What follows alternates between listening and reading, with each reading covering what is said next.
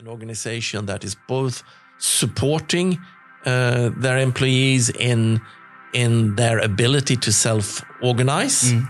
and self lead, but also creates a learning environment, a transformative learning environment to develop these mm. capacities. So uh, you would see the development these capacities not as something that you are doing at a in a different environment, mm. in a retreat or, or somewhere outside work. No, that is actually part of your work. Yes. To be on this developmental journey. And using the same language there, the language of a deliberately developmental organization, I would even go so far to say that we in Scandinavia, uh, a uh, hundred years ago, we had actually a, an explicit plan mm. to create a deliberately developmental society. And then we lost that uh, a, a, little bit. So I think that that's what we need to to try to f- come back to and find again, perhaps with new tools. But we do not only need deliberately developmental organizations. We also need to realize that we need to develop a deliberately developmental society that supports everyone in this lifelong developmental journey.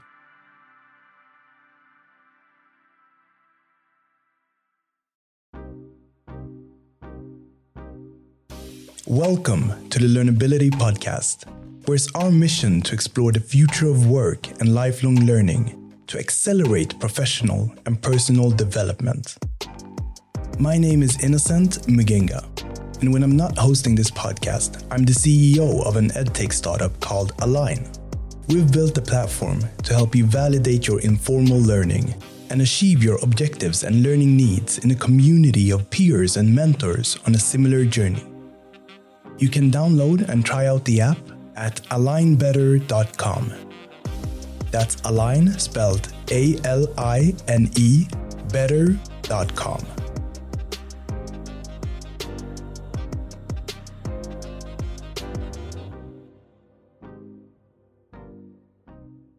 Welcome, Thomas. Welcome, Thomas Björkman, to the Learnability Podcast, and as well a live recording on Aline's Instagram. Thank you. It's uh, great to be here. So I'm thinking we can start with there's several titles you could own. So rather than uh, giving you a title of philosopher or social entrepreneur, maybe we can jump right into understanding your journey and uh, how you've come to be in this position. Yeah, thank you for giving me the opportunity to to talk about that. So, uh, yes, today uh, I would say that I'm a social entrepreneur and and and an author. I, have written uh, three books coming out from the banking industry. I wrote a book uh, called The Market Myth. Yes, about the strength and the weakness and uh, of the market and how the market has come to dominate our world today for, for good and and for bad. Uh, then, together with my friend and colleague Lene Andersen, uh, a book called The Nordic Secret. Uh, and then my latest book is The, the World We Create, which is really a, a, um, a big odyssey of over the evolution of society and and humanity and uh, trying to understand the difficult situation that we are in right now and what we could possibly uh, do to come out on the other side uh, in in a, in a good way.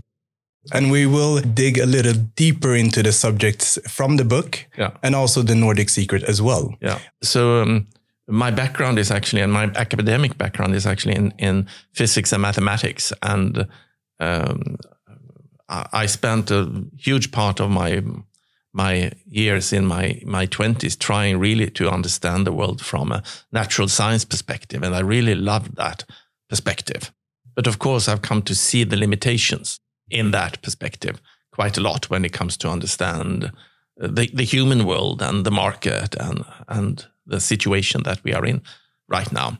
But anyhow, I I, I did not pursue a, career in in uh, mathematics and physics, but I instead I became uh, around the age of 30 or even a bit before uh, an entrepreneur. And I started a lot of different initiatives, some small and unsuccessful, but at least three major uh, journeys in media, uh, in um, IT, in property, and in banking. So I started a banking business in Scandinavia in the beginning of the 90s. And uh, then after a few years, I started a similar business in, in Geneva. And then uh, 2001, I sold my banking business, both the Scandinavian business and the Swiss business, to the fourth largest banking group in Switzerland. And I had to commit to stay on as chairman of the banking group in Scandinavia for five years and be on the board of the Swiss bank for five years.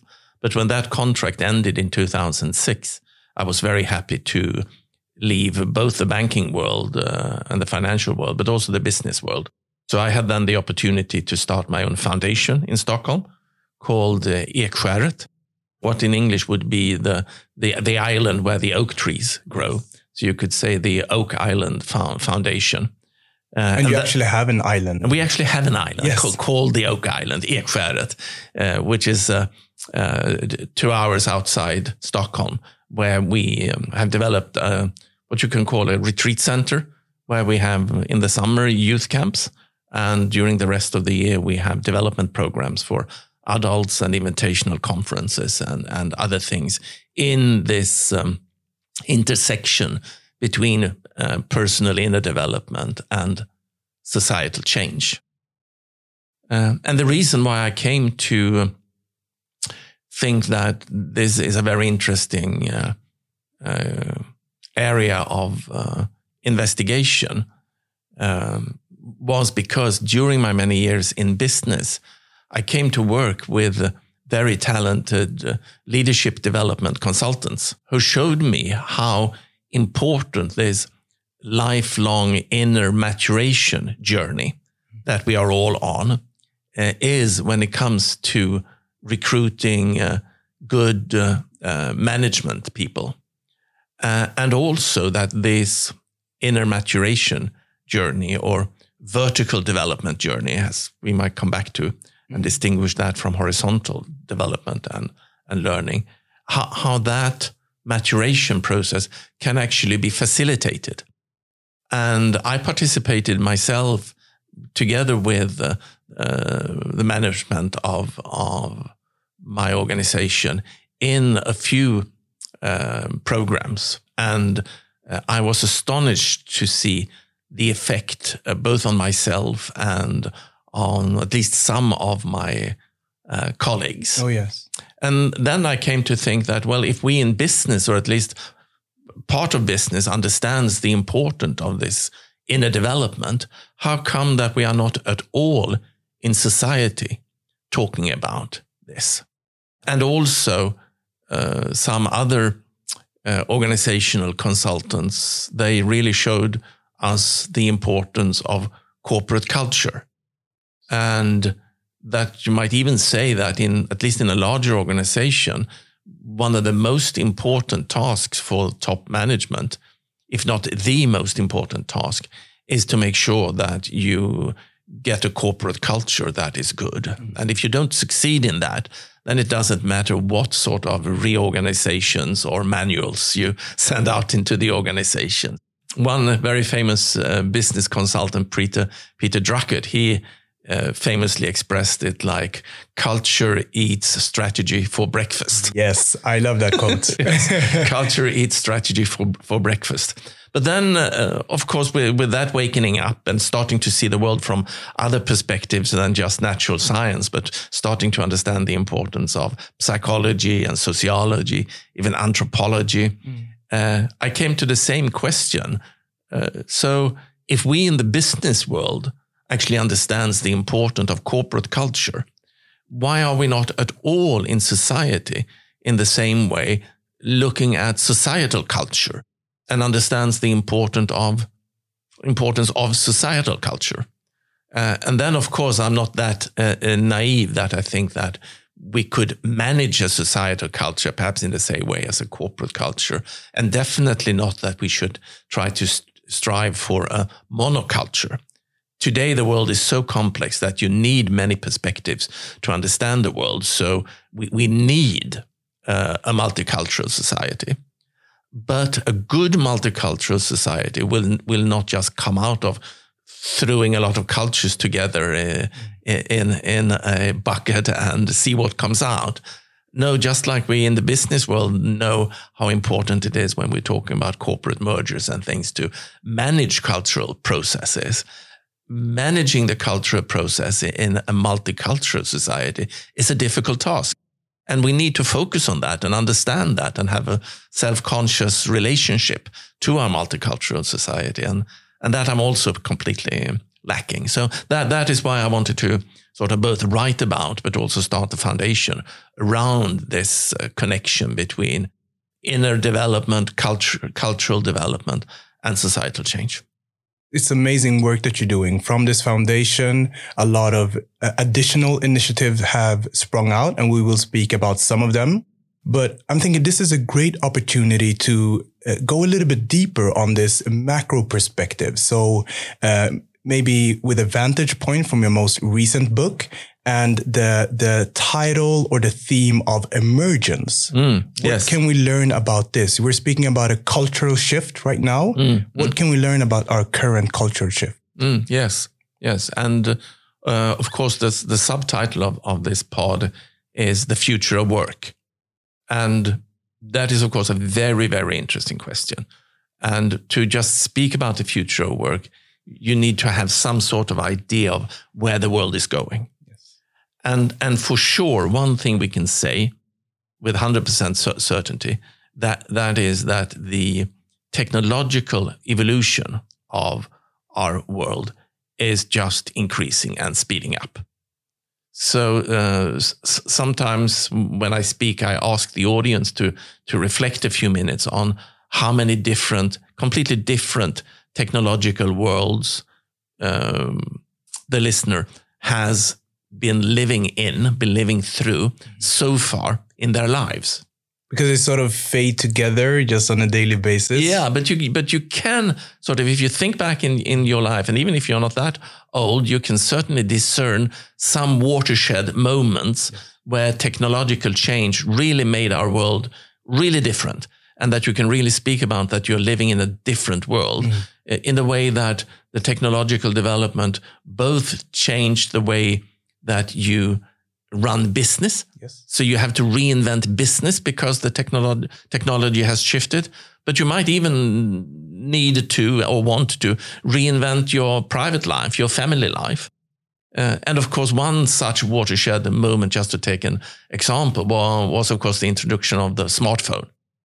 So, I'm, so I mean, with the yes. smartphone, both you run your private life, your friends, your family, able to speak to your children wherever they they they they, they are but also for, from a business perspective if you didn't rearrange your your business to account for the opportunities that were opening business opportunities mm. that were opening up and also the way of organizing your your organization then then you would have been left behind and others and other such watershed moments could have been for example the if we go back to the beginning of the last century, introduction of radio, introduction of television, the introduction of, of personal computers, uh, the dumb mobile phone, the smartphone. And these watershed events are coming quicker and quicker, so faster and faster. So if we just look back during the last uh, or during our lives, I, I would say that we have had these watershed events every, say, 10 years. Or now it might even be five years. Now we are looking at uh, uh artificial intelligence, blockchain technology, Web3, and those things coming, coming on. So now it might even be every fifth year. And soon it will be every second year. Yes. and then it will be every year. and then we reach this point where well, that some uh, futurists uh, are talking about as the singularity yes. when, when we are on an infinitely rapid technological development. But we don't need to go that fast, but just realizing that today perhaps we need to completely readjust uh, our private lives and business every 10 or even five years. That, of course, uh, then have big implications on the future of work and how we can prepare for work at, in such a rapid development. just one example there. Yes, Sorry, I'm yes, speaking a please, lot. But, go ahead. But, but I'll, I'll, take an example there. So today, um, a lot of a lot of people say that okay, we we have to teach everyone to program. Uh, but when you speak to the tech uh, companies in Silicon Valley, they tell me, yeah, of course, we are employing a lot of programmers this year and even more next year. But in five years, we expect artificial intelligence to do the programming because programming is a very simple algorithmic process, really, and really simple for an artificial intelligence to do. So back, so then in five or 10 years, we won't need any programmers. We might need some system thinkers, but instead of a hundred programmers, we need two uh, systems uh, designers in instead. And when the world is moving so fast, it's becoming, of course, very difficult to know how I myself should prepare for that future of work or what advice I should give to my children how to prepare. And that's where we're then coming back to this uh, personal development and, and, maturity and vertical development uh, uh, aspect that I was mentioning earlier. So I think that learning new skills and facts, what traditionally has been called horizontal uh, learning or horizontal development, that will still be relevant in some aspects because you still need to understand history and where we are in Spain. You need to be able to do mathematics and reading and, and all of those things. But to have all of your education and, and specifically secondary and tertiary eh, education, gym, gymnas, uh, gymnasiet och um, university, uh, focusing just on horizontal learning, that, that will not do. It's not sufficient. No, that's not sufficient. The horizontal learning in the future, you will very much have to do on your work, on, on the fly, learning the latest uh, tools and techniques. And then, of course, this more uh, inner maturity aspect, your, your ability to, for example, think in systems terms, your ability to take more perspectives, your ability to extend and deepen your understanding of different people, different cultures, your capacity for empathy mm. and things like that. Those aspects, again, that's some uh, thinkers call vertical development, they become much, much more uh, important. And you will always have a need for empathy, understanding, complexity thinking, perspective taking, and all of that, whatever the world will look like in 10 or, or, or, or 20 years. I really like this differentiation between the horizontal learning and vertical learning. And you and I were actually on a panel together, I think it's about a year ago, with Heja Framtiden uh, during uh, the internet days here in Stockholm. And this is where I heard about this and I took it with me. I communicated with the team uh, about it. And I want to, I've, I've, found a way of trying to describe this and I want to run it by you. Sure. So the horizontal learning, I describe it more as taking steps forward. So you're learning the, a new competency or skill, just taking steps forward. While the uh, vertical learning has more of a depth yeah. into it. Or you could even describe it as reaching higher levels within yourself. Yeah. Uh, how do you like this description? I, I love that. That, that. That's a very good description. And uh, um, a similar way of saying it is that you could say that the horizontal learning is, is about filling your, your mind with uh, more content, which is, of course, important to do. Mm-hmm. But the vertical development is developing your mind mm. and your mind's ability to process that content and the world at large and be able to make sense of the world and understand the world in more and more complex way and become less overwhelmed with rapid uh, change and the need to learn new content. Brilliant. Yeah. Yes. So, Great and and the the good news was, or let's start with the bad news. no, the good news first. the, good, the, the, the good news is that all these sort of capabilities and and skills, vertical skills that that I'm mentioned, and many many more. Let's take, for example, the capacity uh, uh, for empathy. Mm. Um, science clearly show that all these different skills, including empathy, uh, you can develop. Yes. We are not born with a certain amount of, of empathy, for example, or perspective taking or complexity thinking. That's the good news. That Yes. you, we can definitely develop these things.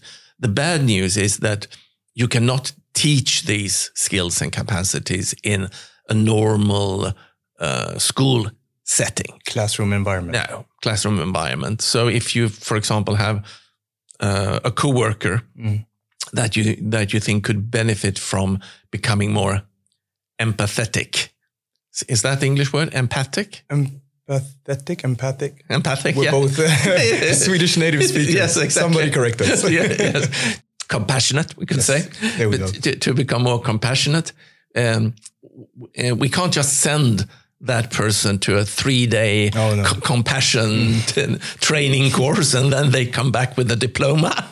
No. Uh, so to develop these uh, these capacities and skills, um, you you you need to uh, access deeper uh, psychological processes, and and you need a different kind of long term immersive learning. And some people talk about transformative learning in in in that respect. And that is a bit what we are experimenting with uh, at the Oak, Oak Island, both at our youth camps and adult retreats, and using nature and uh, group processes to facilitate the development of, of uh, vertical uh, learning and growth. And this is a great opportunity for us to jump into the Nordic secret. Mm, yeah. Because I feel like there's a lot of insights gained there that can be applied today. So tell us about the Nordic secret. It was your second book in, in order? Yes, uh, my, my my second book, and I uh, should say that my co uh, colleague and um, friend Le- Lene Andersen Yes. uh, did did most of the heavy lifting when it comes to writing this book. Um, so the, the interesting thing was that five or six years ago, in doing the research for this book, uh, I came to realize that what I was trying to do in the, the uh, Foundation was really to reinvent the wheel, because we have in Scandinavia a uh, we had in Scandinavia 100 years or 150 years ago a deep understanding for the, the connection between interpersonal growth and societal change. And back then, we were also in a situation of rapid societal change. Uh, everyone could see industrialization coming. And back then, uh, all the Nordic countries were amongst the poorest, uh, non democratic countries in, um, in Europe. But we had some very uh, visionary uh, political and intellectual leaders in all the Nordic countries who knew that in times of rapid societal change, mm. industrialization, urbanization, and all of that that happened back then, it's just so easy for us individuals to be overwhelmed. Yes. And when we become overwhelmed, it's so easy for us to want to have an external authority mm. to rely on. And that might be an uh, dogmatic religion or an authoritarian leader. And today that might be an Erdogan or a Trump, someone to hold on to when you can't sort of make sense of the world yourself. Tells you what's right. Yeah, and wrong. exactly. Yeah. The comfort. The comfort. Yeah. False comfort Yes. in a complex world. Yes. ha- having simple answers to complex challenges, but simple answers that that are unfortunately wrong. yeah. Uh, Do you find that today we we uh, people tend to find that comfort as well in let's call it conspiracy theories Yes, as well? absolutely. Yeah. I mean, if if you we, we, we, our human mind is is so dependent on trying to understand the world, and i- i- if the truth is too complex and and you can't get it, it's very difficult to sit with the uncertainty. Yes. and that's something that is that is a vertical skill mm, to yes. be to be able to sit with uncertainty. But but if you can't sit with uncertainty, then you invent Yeah. explanations. You default to the yeah. simple answer. To simple and you, and you find scapegoats, and it's very, it's more demanding on on our sense making to to see structural forces and non-human uh, forces uh, driving our societal evolution. It's much much more simple to try to find a scapegoat and, and say it's their fault. Yes. And of course, we are doing that today. And we've been doing that all through our, our history. We're, we're trying to find scapegoats. But today in, in America, it's the Mexicans. So we build a wall. In in, in Germany in the 30s, it was uh, the Jews. Yes. And we always try to find someone to, to blame. In Sweden today, it might be the immigrants. Mm. And this, again, going back 100 years uh, in time or 150 years ago, th- these tendencies, we had very visionary politicians and intellectuals who saw this.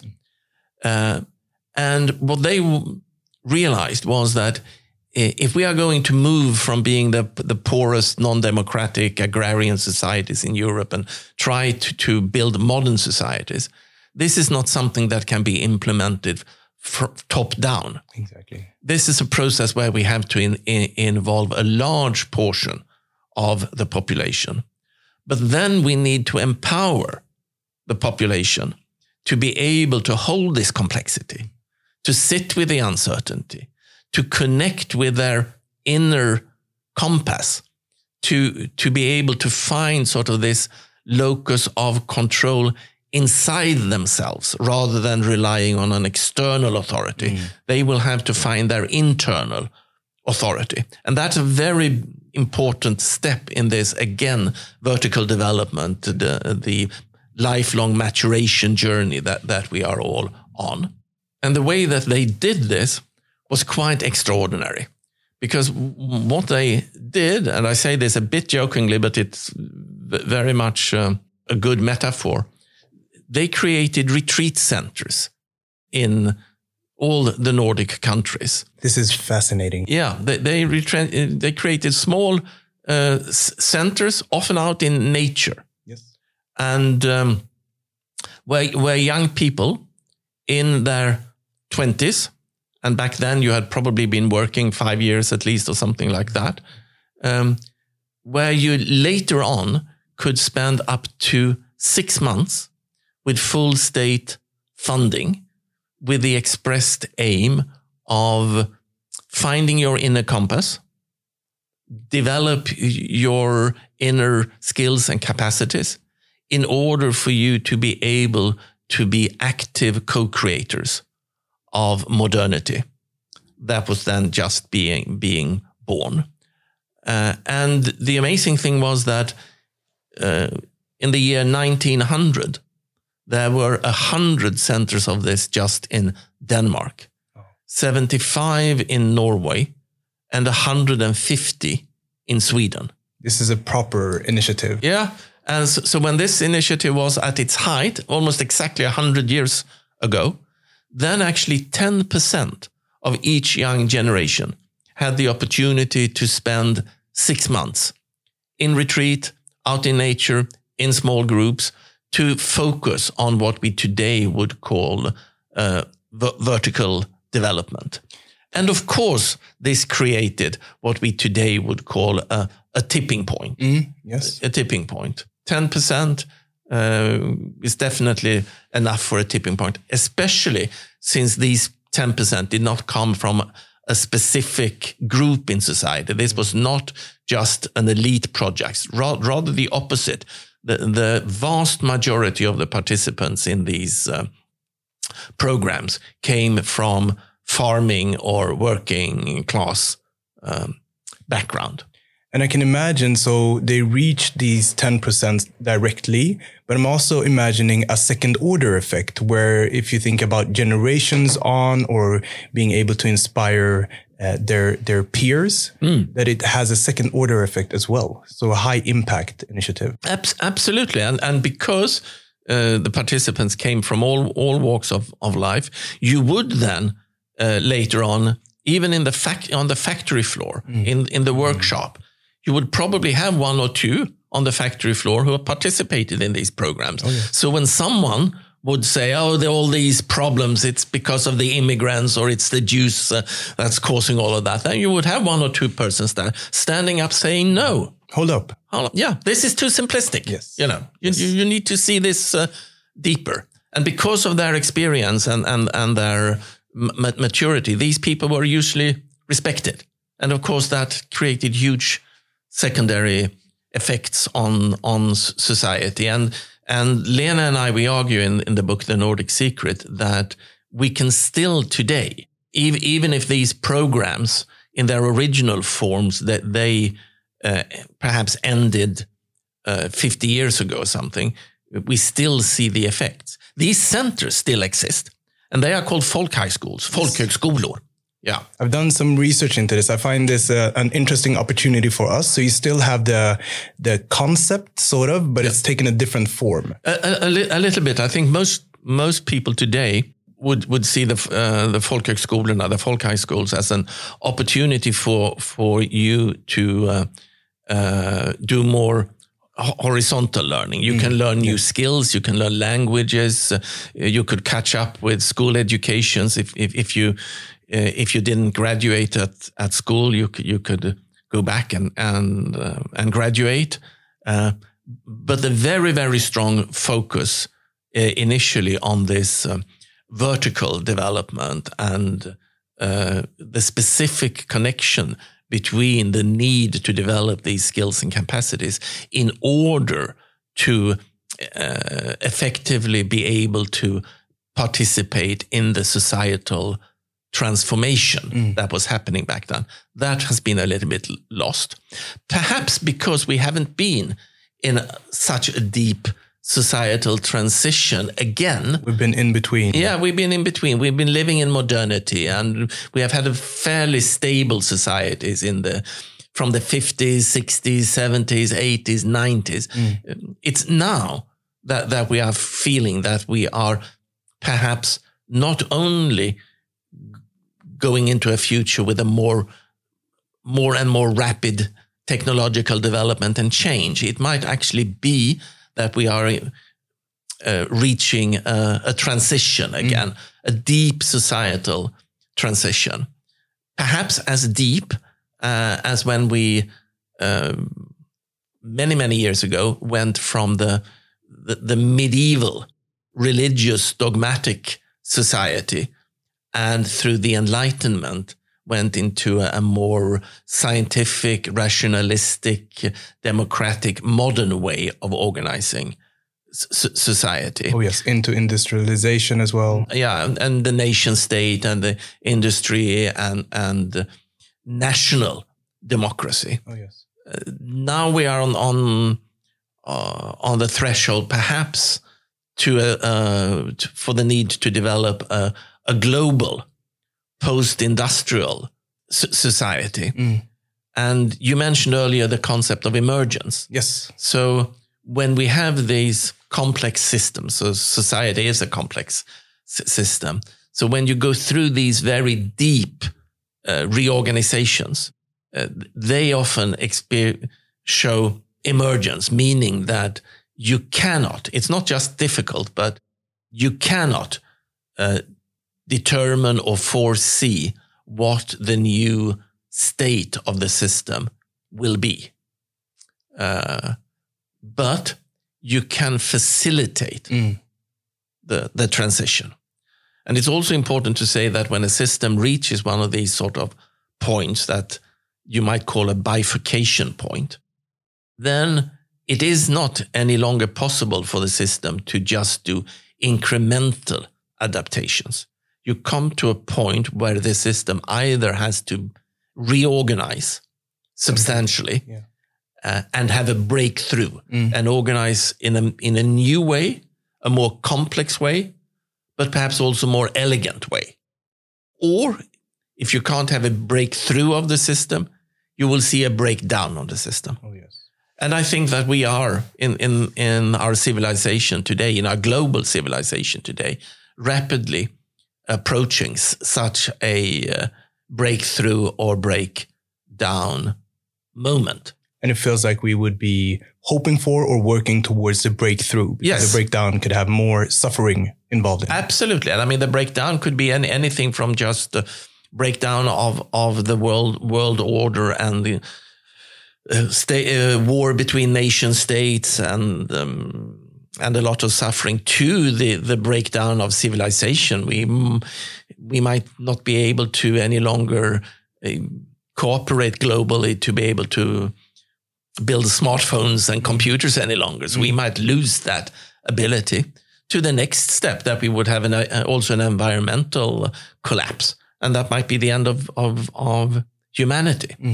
So uh, it's important to remember that civilizations throughout human history have always, all civilizations have come to one of the, come to these points where they, we either have to reinvent ourselves or we have a breakdown. But fortunately, so far in history, even when large civilizations have broken down, like the breakdown of the Roman Empire, that was still just part of the world collapsing. And, and, and the ecosystem was perhaps collapsing locally, but was not a global ecosystem collapse. Nowadays, if we have a, um, a breakdown of our civilization, that will be a global breakdown. And if we have a breakdown of the ecosystem, that might also be a global uh, breakdown. Oh, yes. So, so that's the bad news. The good news, of course, is that even if we can't plan and manage these emergent transitions in detail, we can facilitate them. And as with any um, complex system in, in, in transition, the best way to do that is to increase the ability for the components of the system to be able to relate to each other in deeper and more complex ways. And that is exactly what we were doing in Scandinavia 150 years ago by helping as many people as possible to be able to relate to themselves, to each other, to society, and to nature in deeper and more complex way, developing these skills. So I think that that is exactly what we need to do again. Yes. We need all of us to develop these skills to handle the uh, complexity of this situation. And that's why we have taken the initiative of developing the inner development goals. That's Yes, I exactly was just about to bring that yes, up. exactly. It's, it's, it's a good transition to the inner development goals.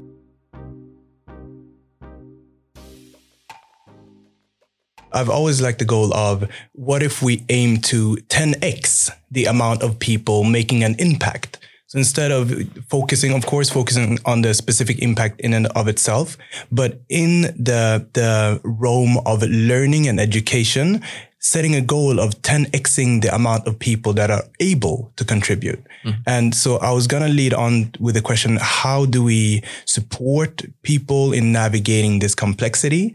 And that's a perfect opportunity to lift the initiative with the development goals. Yes. So, so um, this inner lifelong developmental journey, the, the vertical uh, development, that can, of course, be broken down into a number of different capacities. And, and you can talk about there uh, the relationship to, to your to yourself. You can talk about your capacity to relate, your capacity to to take part in organizations and and in societies, and your capac- uh, your capacity for action to actually contribute actively to this uh, process. And then then you might need inner capacities uh, like courage and and perseverance, not giving up, and and things like that. So we were uh, a couple of years ago uh, a number of organizations, mainly in in in Sweden initially. Uh, and I can and I can mention our academic partners like the Stockholm School of Economics, Handelshögskolan, the Karolinska Institute, uh, the Cen- Center for Sustainability at Lunds University, uh, etc. That asked ourselves the question: So, what are really these inner skills and capacities that we need in a situation like this? And, and what scientific support is there that we can actually um, grow in these capacities? And what possibilities, tools, and techniques uh, are available for support, for supporting that inner development. Uh, and uh, we named this initiative the Inner Development Goals, yes. and specifically asked ourselves what are the inner skills and capacities that we need to, to tackle the sustainable development goals?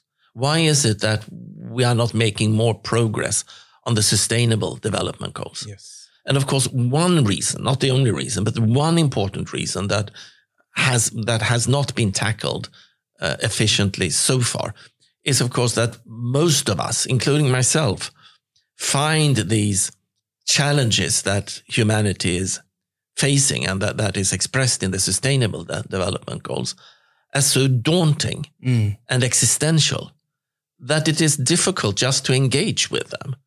And it's so easy just to develop psychological defenses like just denial. We deny the, the, the need to do anything, the denial of the existence of the problems. Or, or if we, we acknowledge the problems, we might then use other psychological defenses like uh, rationalization, saying that, well, the, the problem is there, but it's too late to act, or uh, my effort doesn't matter anyhow, or, or whatever. So these outer problems, the sustainable development goals, are also inner problems oh, yes. and challenges. And uh, we believe that one important way to accelerate uh, our abilities to reach the sustainable development goals is to also focus on the inner development goals. So we identified uh, 23 skills and capacities and we divided them into uh, five different uh, categories. Really and clear and good yeah, categories. Yeah. And for those who are interested uh, to, to dive deeper into this, you can look at uh, innerdevelopmentgoals.org. Yes. Where we find uh, a good description of, of this project. And the interesting thing was that uh, we got quite a, a, surprising initial traction with large corporations. Yes. Yes. So the, the project is today uh, supported and to a large extent financed by our corporate partners like IKEA, Spotify, Telia, er- Ericsson, uh, who have all been struggling uh, during the last uh, decade with um, uh, helping their employees to develop uh, similar skills mm. In order to be able to function well in this rapidly changing world. And when I mentioned before that I am my banking um, business, we're, we're, looking at this for the top management perhaps 20 years ago. Mm. Now, many organizations realize that this is not just something for top management. This is something that we need to help everyone in the organization yes. uh, with, because today the business is the business environment is moving so fast that if you are a tech company in in Stockholm and you should be competing with the tech companies in Silicon Valley or in China, then uh, you can't rely just on accumulating all the strategic information up to the management board and then the management board taking strategic decisions and developing one year plans and then sending this down in the organization. No, you need to be much, much more agile and self organized and having self organizing teams but then, of course, those who participate in these teams, they need to have the inner capacities to, yeah, hold the complexity yes. and not to, and be comfortable with not having a boss telling them exactly what to do and how they are measured and so on. And many of these co- companies have found that when you go, when you delegate responsibility and you try to have a more self-organizing organization, self-leading organization, uh, say 50% of, of your employees might love this. They find that they become empowered and, and they can really thrive in this environment. Mm. But then you have the other half where they can become very confused and very stressed out mm. and being very uncomfortable with this. And that in many cases leads to burnout.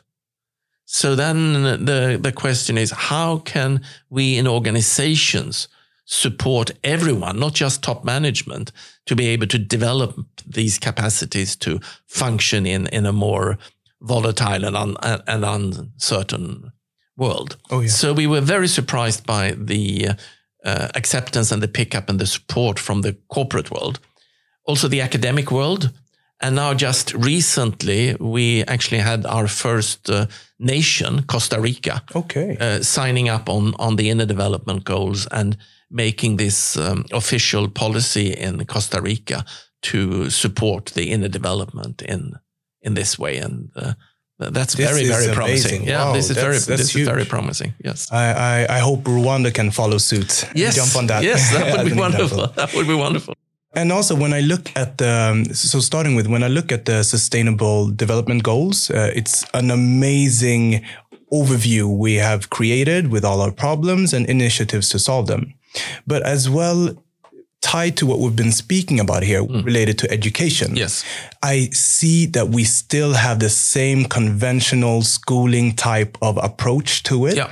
And we're not including what you're speaking No, about here. no, so no. this is a great add on, I believe, because this is needed Yes. to drive. Yeah, no, no, absolutely. So, so it's also important to to to see that we might need to focus on the inner development even before we, we we have the capacity to uh, attack the complexity of of the uh, SDGs. Yes. And we're seeing what you're saying about organization, the interest or rather the understanding of the need for this. We're seeing this as well. We also believe firmly in this uh, when building Aline. The way we frame it is we call it professional development for the uh, horizontal learning and personal development Yeah. for the vertical. So combining the two to create um, uh, self-efficient, self-sufficient rather uh, individuals within the organization contributing to the whole. Yes, um, absolutely. That, that that's that's a very good way of, of of describing it, and I think that the uh, IDGs, the inner development goals, and that matrix could help in making this personal development more concrete. It- Yes. personal development can sound a bit uh, fluffy and sound a bit new age. Uh, but with this scientific framework, you can really see which uh, uh, psychological capacities that we are talking about.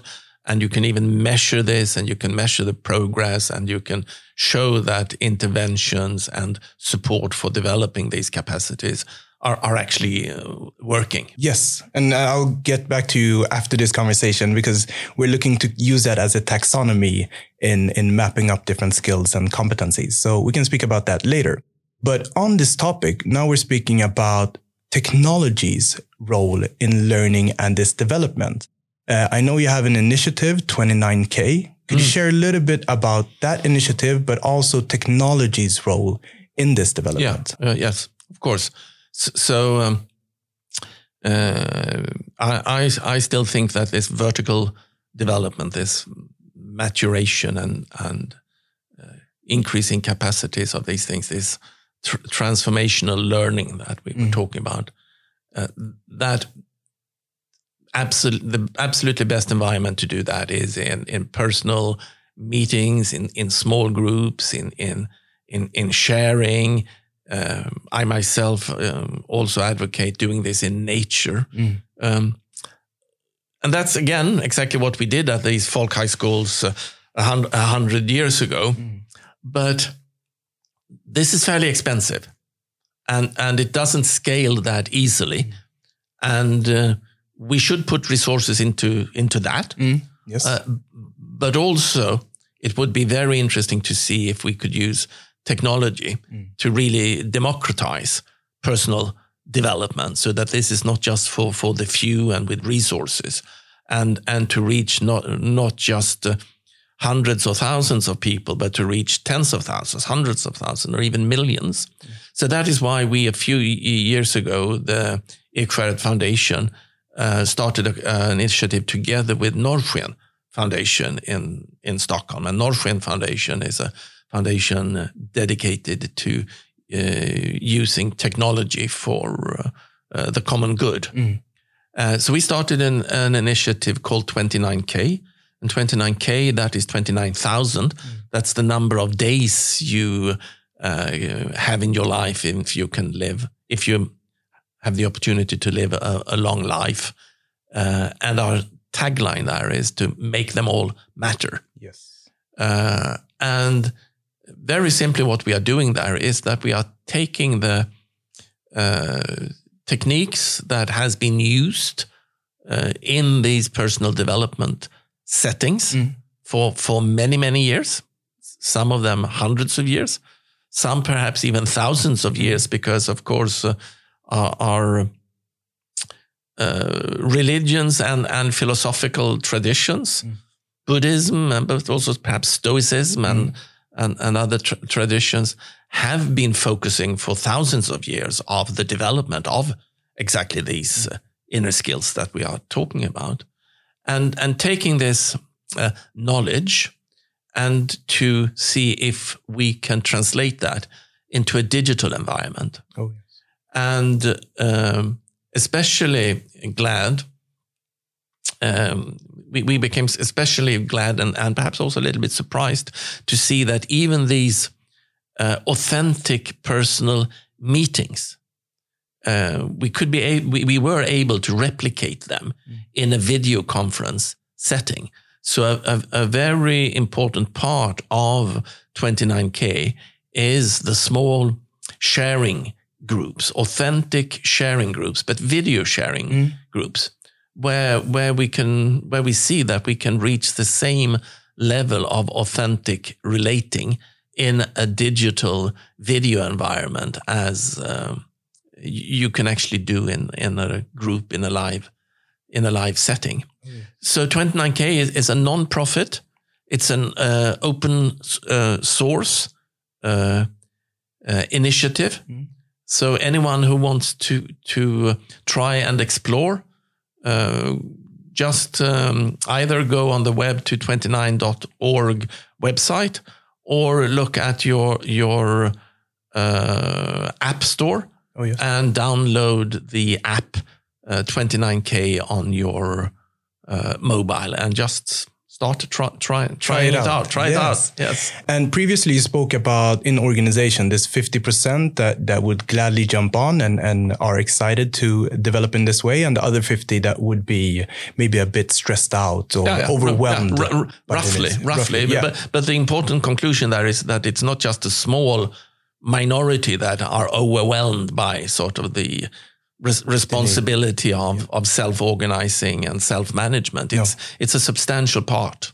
And two things that I came to think about when you said that was one being facilitation as a solution. So facilitating the space and, and hosting the space and mm. creating that comfort. Mm. And another being personalization. Yeah, yeah. So taking into account where you are in your journey and, and preparing you for the right step or the next step in your journey uh, development. That's a very good uh, comment. That's a very good comment because that there, of course, uh, we tie together the the the need for personal inner growth mm. and and development, but also for the uh, the development of a supportive corporate culture. Yes. So here we have the interaction again between culture and and personal capacities and, oh, yeah. and growth. So in these organizations, it's e- of equal importance to support the the in the development of the inner capacities of the employees, and also to create a supportive uh, corporate culture that can help to scaffold mm. these processes and hold these processes, but is but that can also support the development of uh, the employees.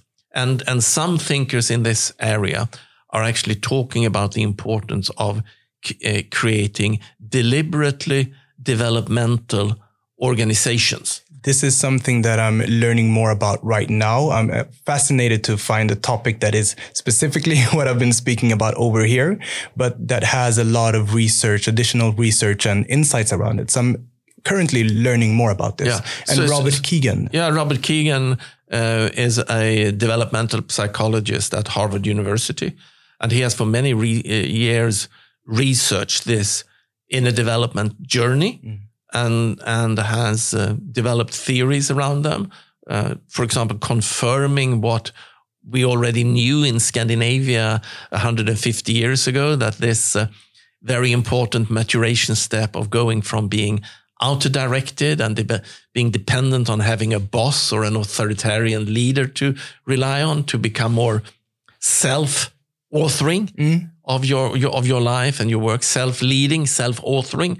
Uh, th- that developmental step he has pointed out uh, with modern developmental psychology that that is a very important step. Oh. And and as society becomes more and more complex, we we all need to develop this uh, self manage managing or self authoring capacity. And he has also written uh, books uh, around this concept of a deliberately developmental organization, an organization that is both supporting uh, their employees in in their ability to self organize mm.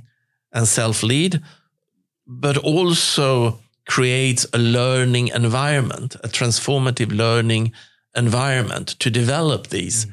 capacities. So uh, you would see the development of these capacities not as something that you are doing at a in a different environment, mm. in a retreat or, or somewhere outside work. No, that is actually part. part of your work. Yes. To be on this developmental journey. And using the same language there, the language of a deliberately developmental organization, I would even go so far to say that we in Scandinavia, uh, a uh, hundred years ago, we had actually a, an explicit plan mm. to create a deliberately developmental society. Mm, yes. And then we lost that uh, a, a, little bit. So I think that that's what we need to to try to f- come back to and find again, perhaps with new tools. But we do not only need deliberately developmental organizations. We also need to realize that we need to develop a deliberately developmental society that supports everyone in this lifelong developmental journey? The way I've come to think about it is uh, working with organizations give you gives you an opportunity to sort of get one hub at a time. Let's say you have a thousand people or 10,000 or 50 people working at this organization to implement this work uh, through this hub. Uh, so if we view the whole world as a, as a, a network, here you have a cluster that you can work and develop this. So I see the the effects it can have on a societal level. Yes. By working with organizations that yeah, are that, spread that, out. That's wonderful. That, that, that's, that's wonderful because the, the, the beauty in all of this is that it's the same capacities. Yes. Uh, and again, um, one way of expressing those capacities are, are in the, in the development goals, the IDGs. But these capacities, you could say, they are important for you as an individual. Mm.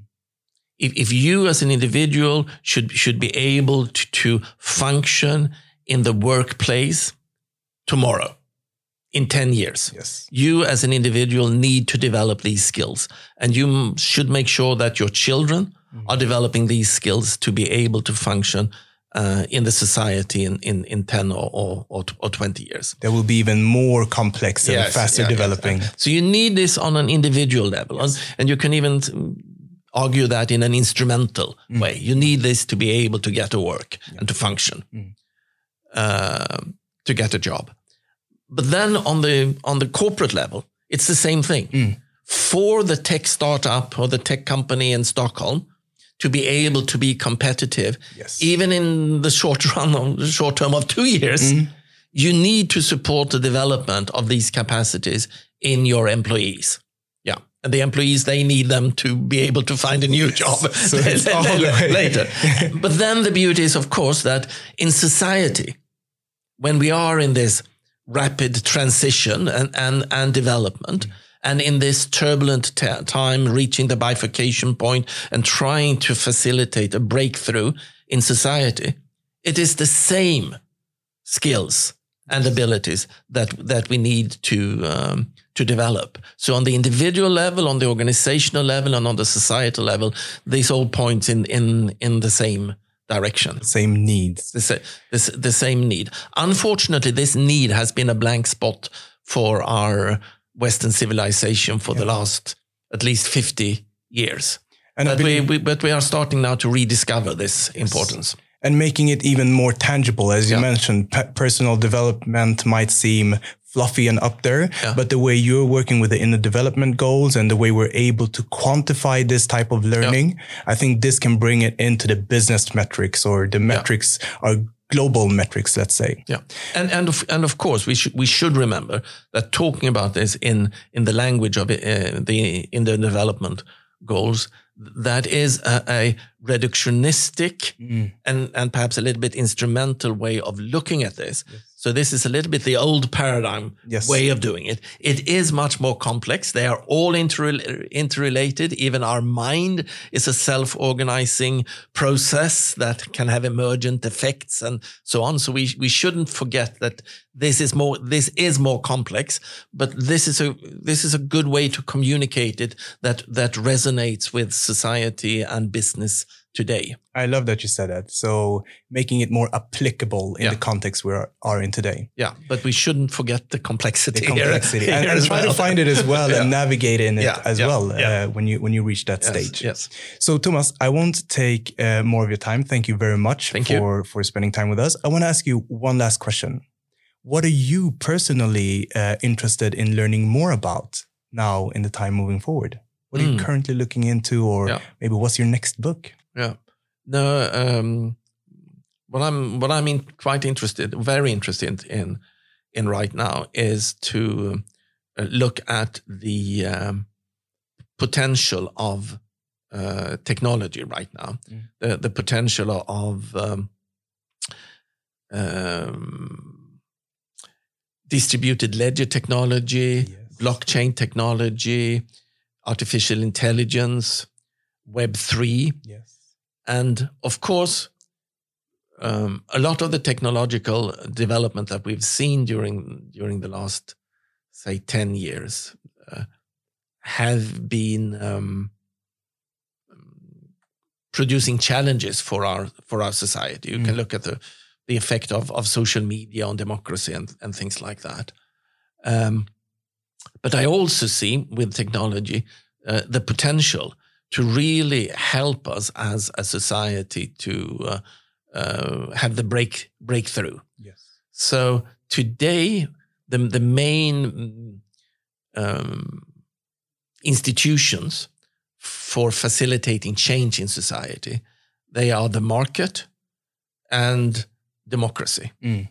And I think it's quite clear that the present implementation of the market and the present implementation of democracy are, are not enough for the complexity of our world. Mm. The, the market is producing too much externalities and, and environmental pr- problems. Mm. And, and uh, uh, the present implementation of democracy combined with the social media and, and the media environment uh, at, at large uh, is not causing a, a, a good uh, democratic environment. So the question is probably the implement the the way that we implemented the market and the way we implemented democracy a couple of hundred years ago. Mm. That was probably the best way we could do it back then. Yes. We we had to in south of Sweden to elect our one represent or two representatives and then p- put him. It was back then mm. uh, uh in in a horse-drawn carriage and go up to Stockholm to to to the parliament and and make decisions on our behalf. When we so far have been trying to harvest collective uh, intelligence, mm. usually it, that has just resulted in the the lowest common denominator. So when we bring a large crowd together, not a small crowd, but when we bring a large crowd together, usually the intelligence go down instead of going regression up. to the mean. Yeah. Could we use technology, mm-hmm. smart technology, distributed ledger technology to try to scaffold information gathering democratic interaction processes that that perhaps together with artificial intelligence is actually supporting us to as as a large collective be more intelligent together instead of less intelligent together? Mm-hmm. C- could could distributed ledger technology and Web three Web three uh, enable new ways of uh, organizing both markets and uh, um, democracy? And could that help in this emergent process? I don't think we are there yet. No. But the development is going so fast in these areas that we might be there in five or 10 years. So uh, I'm I- hopeful. I'm hopeful, and I also believe in this future. Yeah. Um, I, I wrote a text quite recently that's going up called "The Social Advantage." You mentioned social media and the effects this is having both on the democracy and also on the, on the individual directly. Uh, so, and I don't know if you've seen it, but many people, uh, millions of people, have seen the Social Dilemma Absolutely. on Netflix. Yes, I, I, uh, I, I, I love that. Uh, it's film, yeah. Yes, very important film. yeah. L- look at that. And if you're on Netflix, Yeah. and anyhow, don't spend too much time on Netflix, but do, do wa- watch also Don't Look Up. Yes, A- and and and if you look at those two together, that that's a good way of of grasping a little bit where we are today. Don't There get too depressed. Um, I, I- I think that there is a, a way out of these out of these uh, dilemmas, but no. it won't happen automatically. Technology on autopilot is not taking us uh, in the right way. We we need to. Uh, the right act- incentives. yeah, we need to think about this and we need to act collectively Yes. here. We need a bit of collective intelligence and collective uh, steering Yes. of where this technology is taking us. And I love the point of, of remaining optimistic. So my text, as I mentioned, is the social advantage Yes. instead of dilemma. Taking the same technologies, the context we're in, and tweaking it with the right incentives. And of course, that's an iterative process Yeah. in itself. But we can end up. Yeah, and we need side. some of the, these inner skills. We we we we need to be able to do sense making in this complex world. And once we do done the sense making, we need to have courage to act, and then then perseverance to uh, prevail. Yes. That's a very uh, positive, optimistic, and, and inspiring note to end this uh, podcast on. So thank you very much, Thomas, for joining us. Thank you so much. It was a pleasure. You've been listening to the Learnability Podcast, which is produced by Aline.